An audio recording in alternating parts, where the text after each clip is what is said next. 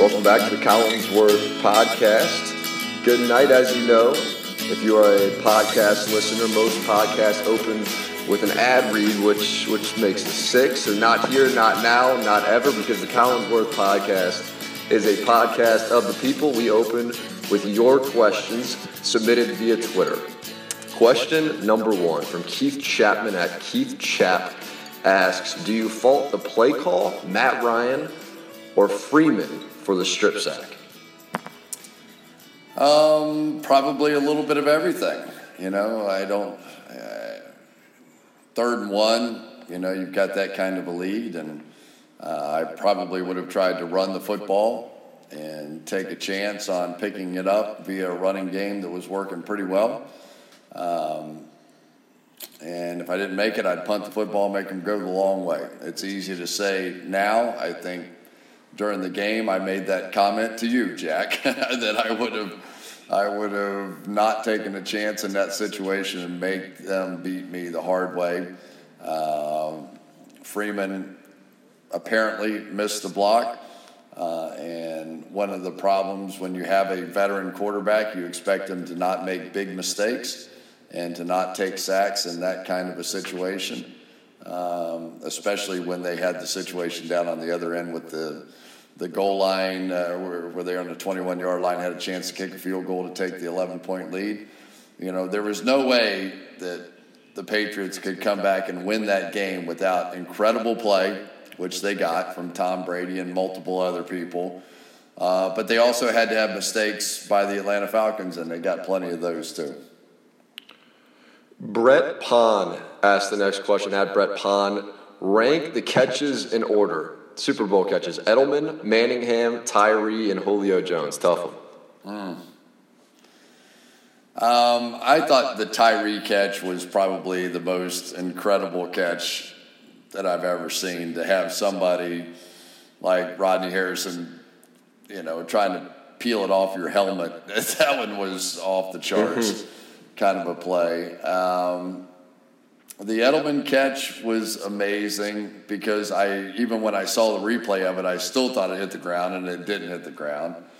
Uh, Manningham, I thought was every bit as good a throw as the other one, but the Julio Jones catch had me screaming.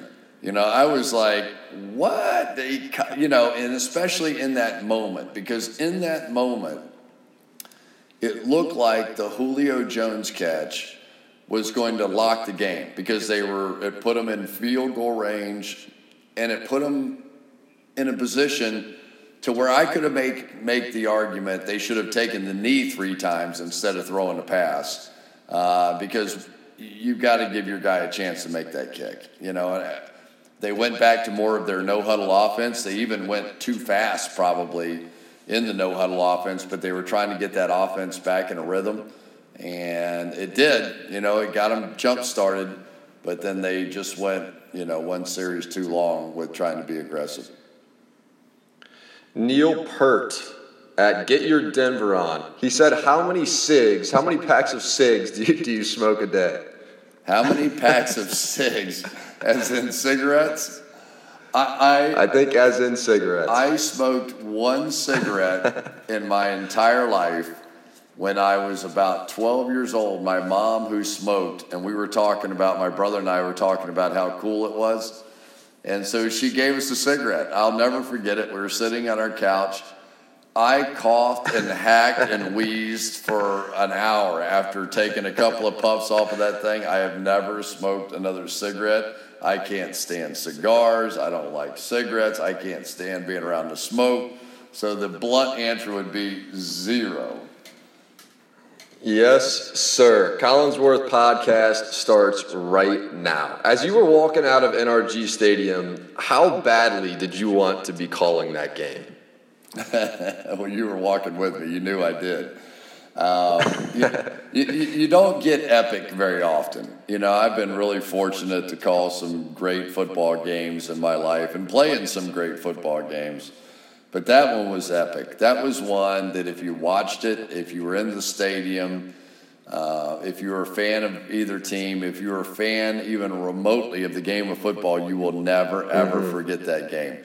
Because as strange as it sounded, even at 20 at 21 to 3 at halftime, I don't think anybody thought it was over. Even at 28 to 3, you were still thinking of, okay, what would it take here for them to get back in it? Um, and only because Tom Brady was on the other side and Bill Belichick did you even remotely give this thing a chance of, of a comeback. And when they scored the first touchdown and then got the, um, the sack fumble, I can remember, I, I think the tweet that I sent out was, uh oh, because you could just feel it. You know, you could feel it. And, and all, yep. all the speed that we saw out of the Falcons defense uh, in the first half of that game that, that really shut down LeGarrette Blount and the running game of, of uh, the New England Patriots. You don't think about speed shutting down a power running back, but it was all the quick movements inside by Grady Jarrett and Vic Beasley and, and uh, Dwight Freeney, and then Deion Jones from the linebacker position just looked like a blur the whole game. And then mm-hmm. at the end of the game, I can remember watching Dwight Freeney coming off the field on the sideline after, you know, their 94th play or whatever it was. And he's just bent over, huffing and puffing and, and trying to catch his breath. And it was, they just ran out of gas. I mean, they finally broke their spirit just by running out of gas after having to defend 90 something plays in that game. Typically, in an NFL game, if you get up towards 70, that's a lot. Well, they defended at least another quarter, quarter and a half, maybe two quarters worth of football for the Falcons, and it was too much. It, down 28 to 3, 8:30 left in the in the third quarter. They're going up against the league's highest scoring offense and the Atlanta Falcons, down 25 points. And think think about the pieces that they that they orchestrated this comeback with. Julio Jones, or, or excuse me, Julian Edelman, seventh round draft pick. Chris Hogan, undrafted. Danny Amendola, undrafted. LeGarrette Blount, undrafted. Malcolm Mitchell, fourth rounder. James White, another fourth rounder. Dion Lewis, fifth rounder. Tom Brady, sixth round draft pick. Of course, how was Brady able to do it with no size, no real speed? At the receiver position. It's pretty pretty remarkable across the board, isn't it? Yeah, it was. And, and you think of this team, you think of the magic that they can do with Gronkowski and Martellus Bennett in there together. You think of how great Chris Hogan had been in the past, uh, in the, the game prior. And you think of Julian Edelman in Super Bowls and the plays that, that he's come up with. Um, and so often, in my mind, I thought LeGarrette Blount would have a huge game in this one. He did not had the fumble early on. Dion Lewis, I said, okay, well, mm-hmm. maybe it turns into that sort of a quicker kind of running game. But it was James White. And I think one of the things that you have to give the Patriots credit for is that despite the fact that two of their stars, I mean, LeGarrette Blount did not play particularly well, Nate Solder did not play particularly well at the, uh, at the left tackle position, but they come up with a guy that they throw into pure passing situations and James White and a guy like Marcus Cannon, who on the right tackle position wasn't that great a year ago, kind of the guy that Sebastian Vollmer, you really wish that he was back in there, but Marcus Cannon played a great game. I know for a fact the Falcons were going after Joe Thuney, the left guard, and he was a guy that held up and played really well in that game.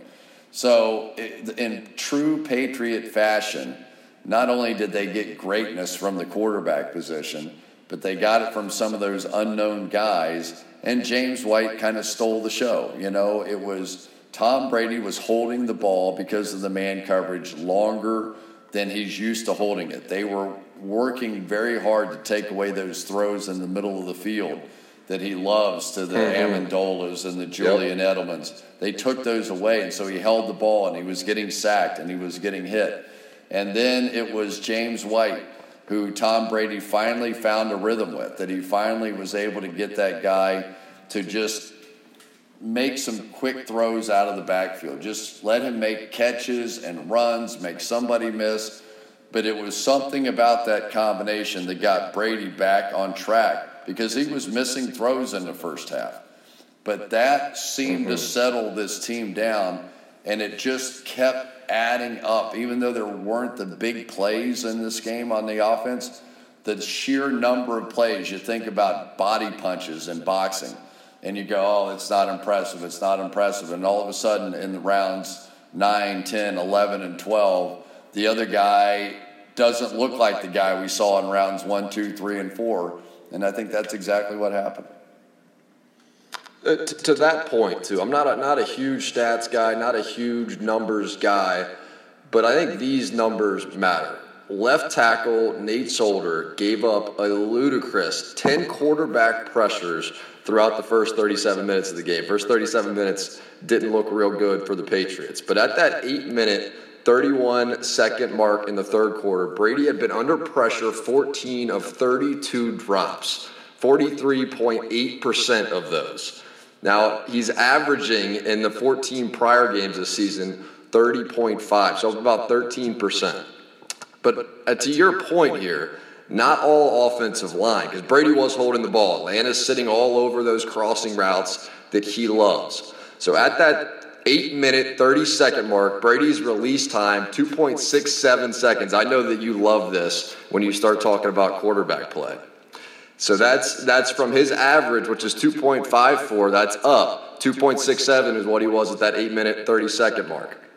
I think I think that again the crossing routes play a factor there. But now let the comeback begin. On the final 38 dropbacks to close out the game, Brady's time to throw was 2.43 seconds, averaging per dropback. So the big misses, holding the ball started to disappear for Brady towards the end of the game. Now, with the ability to get the ball out quicker, sustained drives, as you said, the Falcons became gassed. They managed to get pressure on only six of 38 dropbacks to end the game. On the last 15 pass attempts for Brady at the end, there was not a single pressure. The dudes were just worn out, weren't they? Yeah, and when you think about it, think about it from uh, the defensive lineman's position, from a Dwight Freeney, from a Vic Beasley's position here you are, you've already played a full season or a full game's worth of sacks, right? You're probably at the, the 70 snap mark sometime in, at the end of the third quarter. And you don't really realize it, but your body is starting to slow down. Now, as you're coming off the ball, snap after snap, and trying to make a quick move on that offensive lineman, Brady is getting the ball out quicker and quicker. So what's your answer? Now you start doing things that, that like you're trying to bull rush and you're trying to just run through the guy. And all of a sudden those quick little release moves that you have working against that tackle, uh, your, your, your timing has been sped up to the point where you're not doing the same moves that you were in the first half and you're a half step slower because you're so exhausted at that point in the game. So it's just this perfect storm of things that come together that ultimately leads to a real frustration for that defensive line and the pass rush, and that's when the entirety of the game changed. All right, we are on to our headlines section, Dad. The headlines portion of the podcast is pretty simple. I'm going to read you a headline. You tell me if it is genius or if it is moronic and why. Why or why not? Okay. What do you think? Here we go. Headline number one. Now, let me give you a little setup on this one. So, Mark Wahlberg, Boston guy, Bostonian through and through, right? Left the game, and he left the game early. And so he said on Instagram after the game, posts a picture, left right around that third quarter. I had to leave the game early because my youngest son wasn't feeling well. Trust me, would have loved to be at the stadium, but family first. Doesn't mean I don't love my Patriots. I remember what that third quarter looked like. Headline reads Mark Wahlberg Super Bowl story is as real as Trump's hair. you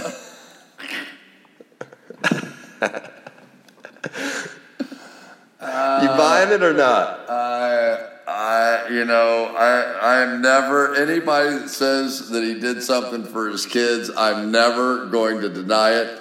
And I've always thought that you know soft I, spot, man. I, you got a soft hey, spot for the kids. I, I wish, I, you know, I hope at age whatever Donald Trump is, my hair looks that good. So I, am just going to go with that. that sounds political, as expected. Whoever stole Tom Brady's jersey, headline number two, unbelievable to begin with, should serve life in prison five times in a row. Hard to argue. Yeah, I'm going for the death penalty. Just end it because whoever whoever was in that locker room that took that, you you're better off. There's there's no way once you get caught, and he will get caught. Somebody will eventually mm-hmm. figure out exactly who did that. Your life will not be worth living at that point. That you could be so slow to take this epic game and the guy's jersey and the fifth Super Bowl and this record setting performance of, of just unbelievable proportions. And you could be so slow or so low down to take that man's jersey out of his bag. Mm-hmm. I mean, there's, yep. there is, you know, you, you don't want to be in a jail cell anywhere near the Boston area and be known as that guy. Trust me, you don't want to be that guy. That's as bad as it gets. Headline number three Matt Patricia, New England, New England Patriots defensive coordinator, will regret wearing a Goodell clown t shirt. He won't regret it today. Mm-hmm. I, I, I, I don't know what happened, but I know Matt Patricia really well. Matt Patricia is one of my favorite people in the National Football League. And I, I haven't talked to him yet. I'm going to guess that that was some sort of a season long promise to the players on his team that if somehow they won the Super Bowl, that he would agree to do something that would make him uncomfortable. That I, I just think there's more to that story. I don't know what it is. I don't. Okay. I don't know how it came about. But Matt Patricia is one of the smartest guys that has ever coached in the National Football League. And whatever led to that, I think there's more to the story. I'm just going to leave it at that. It, it, it's it's a barstool T-shirt. Let's let's get that clear. I don't know if there was a bigger winner at Super Bowl 51, maybe other than Tom Brady, than Barstool Sports. It is a Barstool T-shirt Maybe he's getting a percentage to wear a Barstool t shirt getting off that plane. I don't know. I don't know. Headline number four. What you still you got you got more to add there? Add it. I, I was just gonna say if they got if Barstool Sports took away one of the best punters in the National Football League and got Matt Patricia to wear that shirt, I need to hire all their marketing people. Good luck, man. It's getting more and more expensive. For nearly two decades, headline number four Tom Brady, 17 years, has dominated the hardest sport in the world to dominate. Um, is that true or false? That's tough. It's tough. It's a headline, man. It's either genius or moronic. I, I, I think that's true. I, I think that's true. I agree. And you know what's what's really interesting about Tom, and you know, he may not talk about it to the extent, maybe he has, I don't know. But this whole TB12, whatever it is that, that he's doing, he really thinks he has cracked the code on staying young. And, and one of his big things is talking about not only the food, the nutrition, you know, he, he's a, like a pure diet kind of guy, but he thinks everybody who is lifting weights as a football player has everything completely backwards. That instead of trying to lift all those weights and, sh- and shorten muscles, that you should be doing everything you can. Obviously, you got to get stronger, but the exercises should be about lengthening the muscles, stretching them out. Okay. And he has this whole formula. He thinks he's going to play to 45, 46 years old, and he's not joking. He thinks legitimately that's what he's going to do. And if he does, TB12 is going to be worth about $100 billion, and he's going to be the next president of the United States, which I understand the odds of the next election for Tom Brady are already at about 100 to 1, and it's only a matter if he's still playing football or not. I'm with you. Listen, how, how, many, how many times can you remember in any kind of sport where somebody has been this unanimously accepted as the, the word that everyone loves now is the GOAT, the greatest of all time. How, how many other guys can you recall? Jordan, people still love to argue with it. Really, really, the two that I can really think of, maybe the three, Usain Bolt, similar domination. Michael Phelps, domination like this. Wayne Gretzky, maybe. Who else can you think of? Babe Ruth, but nobody would have thought to call him a goat at the time. Okay. But you know, Babe Ruth was he was he was a hitter and a pitcher, so you couldn't be much more dominant than what he was. Um, Yeah. But you know, it- Wilt Chamberlain maybe in the heyday might have been in that category. Bill Okay. Russell won all the championships, so there there's been a few. But you know, I, I, I think that what happened in this game, you know, when when we were all sort of ready for the coronation, right? We're talking about this Yeah. is possibly the greatest team of all time, possibly the greatest coach of all time, possibly the greatest quarterback of all time, possibly the greatest owner of all time. And that was the conversation all week. And I can remember thinking, this has to be, for the Atlanta Falcons, the greatest fuel that there could ever be. They're talking about in a you know this was a three point spread. I mean even for Las Vegas knew it was going to be a close game. And all anybody's talking about is this coronation of this franchise and coach and owner and quarterback. And then they come out and they're down 28 to 3. And I'm sure there were people giggling a little bit, like, yeah, we showed them, we got them. And then all of a sudden, that greatness was personified in one human being, and that was Tom Brady. That in this game, when nobody would have possibly dreamt that there was the remotest possibility that that team could come back and win under that kind of pressure in this Super Bowl, the reason that people watching the game stayed tuned and didn't leave the stadium for the most part was because one guy was playing for the New England Patriots, and it was number 12, Tom Brady. And when you reach that level, just to have that thought permeating the, the thought process of people in the stadium and in the conversations I was having, it was all about Tom Brady. Could he possibly do this? And then for him to have the fifth Super Bowl championship down 28 to 3 against that really good football team and for him to actually do it and have to do it on a final drive at the end of regulation and have to do it in the first drive of overtime on the 90 something play and to go from playing poorly in the first half to what he did in the second half that's how you begin to define or at least make the point or the argument that he is the greatest of all time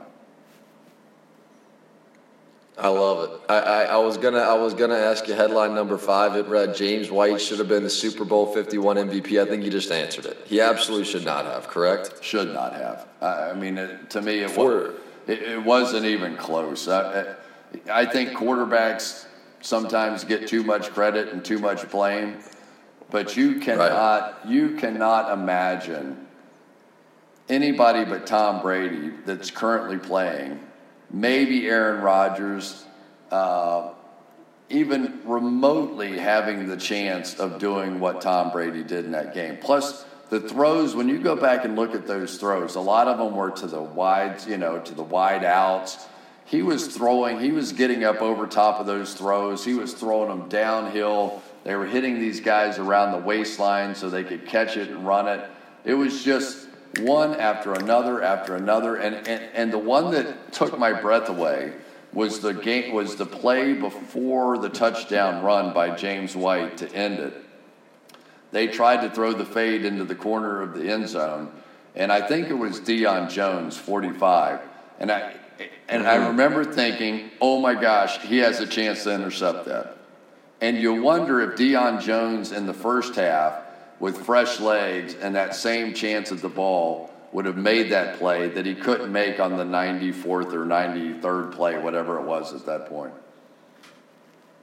Mm-hmm. He- headline six goes away from the Super Bowl. Tony Romo. Spent some time with Tony Romo this weekend. Yes, For the record, did. I love that guy. Me too. Prayed before dinner. We, we sat there before dinner and he kind of stopped and he looked around the table and my fork was halfway in my mashed potatoes and he's like, put your forks down. Said a prayer before dinner. It was just, he's just a, just a good guy. And he kind of, his, his whole mantra is, it's never about his success. It's about the success of the people around him and it's his friends. It's his, it's it's crazy when you when you watch him and when you're around him how much he tries to take care uh, of everybody else. Pretty cool. Okay, headline six: Tony Romo's best option in 2017 is the Houston Texans Super Bowl city. Um, I think you can make several options. Uh, you know, I, that's certainly a good option with the way they can play defense there, and they've got talented wide receivers as well. Um, right. I, I, think you can make a very strong case in the same way for the Denver Broncos. Uh, exact same formula: defense, wide receivers. You know, I, I think you can make a very strong case there. Um, you never know. A team like the New York Jets, you know, could possibly. There's a big market they're down on their team. Could they make a, some kind of a bold move? Could Tony try to go out on Broadway? I, you know, there, there's a lot of different possibilities. Um, I have to tell you, I, I, I, like Tony Romo the way you like Tony Romo. I have great respect for him. The last time I saw Tony in the off season, I legitimately tried to talk him out of playing anymore.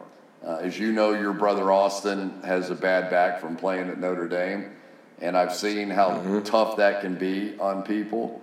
And I, I, wanted him to really fully understand. You know, I get it. He doesn't have a Super Bowl ring. He wants to take another shot at that thing. So do I. Unfortunately, I'm 58 years old. It's not likely to happen. But, mm-hmm. you know, is it worth it? You've got money, you've got a beautiful wife, you've got a great life, you can do anything in the world you want to do. People all love him. They, they respect him. They're going to want him to work in television. They're going to want him to work for teams. They're going to want him to do all kinds of things. But if at the end of this process he hurts that back again and he has to have yet another surgery and he has some of the pain that we've seen from Austin and he can't pick up his kids and he can't play golf, is a chance at a Super Bowl ring really worth that kind of risk? And I laid it out to him pretty bluntly. And I said, I really want you to think about this. You know, whether or not this is the right thing, not just for you, but for your family. And you know, I think he was appreciative of the conversation, but I, I don't believe he's going to quit. I think that he's, he's going to take one more shot at it. I like that. We have we have two two more headlines to round out the Collinsworth podcast. Here we go. Roger Goodell he, he had to take a take a lot of booing to, to get those words out, to hand over that Super Bowl trophy there at the end of the game. The headline reads Goodell should have handed the MVP trophy to Mr. Tom Brady. Well, I know this. He shook his hand, and he, Tom Brady was gentleman enough to stick out his hand, despite what I'm sure some tough feelings there. He, he kind he kind of gave him he kind of gave him the Trump handshake. Have you seen the Trump handshake when you just pull him in real tight? Yeah. He kind of pulled him in tight. Yeah, he kind he kind of trumped him a little bit, didn't he? Yeah, he did.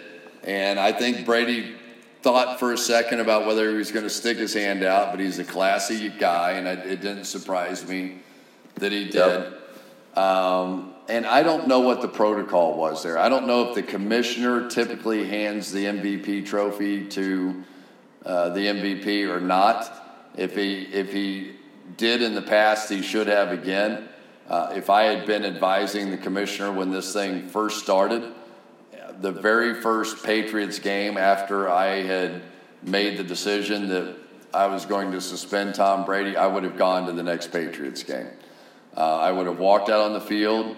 I would have taken it all then. I would not have ever let anybody think that I was backing down in any way. So that's the way I would have handled it. Um, and so eventually he's going to have to go to a Patriots game, right? I mean, there's no way around that. And um, and I'm I'm assuming it's going to be on opening day when we're Thursday night next next uh, September when Al Michaels and I, God willing, are sitting in the booth and I'm going to guess that's when the commissioner is going to be there, and it's going to be just as bad, if not worse, then uh, than it, you know, would have been at any point in the process. So I'm always one to want to get it out of the way. I like it. Final headline.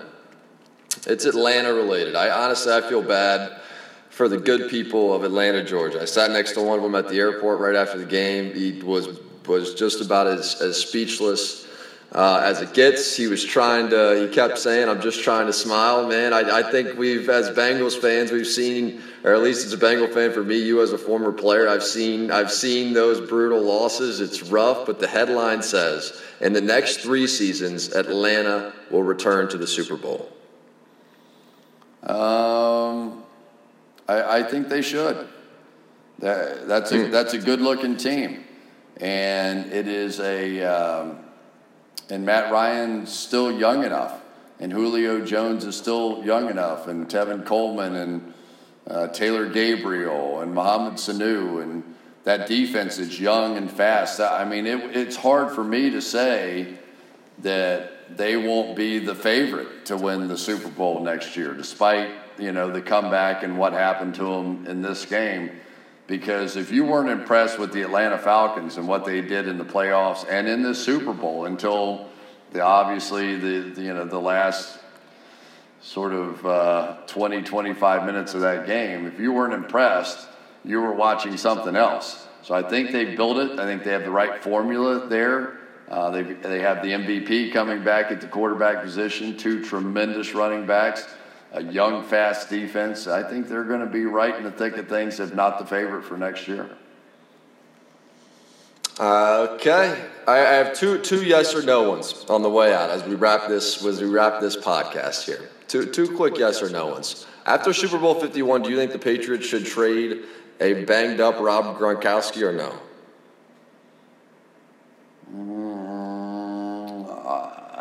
I would never say you shouldn't trade him, period, because you'd have to tell me what's in the deal. I just think Rob, right. I think Rob Gronkowski is truly one of the, the great game changers in the National Football League. I mean, he is just an amazing athlete. And the fact that the Patriots won the Super Bowl without him, to me, is borderline remarkable. I mean, he is such a key component of that flexibility of the offense to go in tight with tight ends, but at the same time, the ability to go flank them out and make people play that guy in space, which is nearly impossible. Uh, so I'm sure it was a little humbling for Rob to see his team win a Super Bowl without him. Uh, but uh, would I trade him? It would take a pretty good haul for me to trade him. Yeah, I hear you. Episode two in the books, man. It's it's it's fun podcasting with you, my friend. I never thought I would hear the words, it's fun podcasting with you, Dad, but uh, I, I got to agree with you. Now that I know what a podcast is, I'm feeling good about it, and I've been having fun and look forward to doing it again.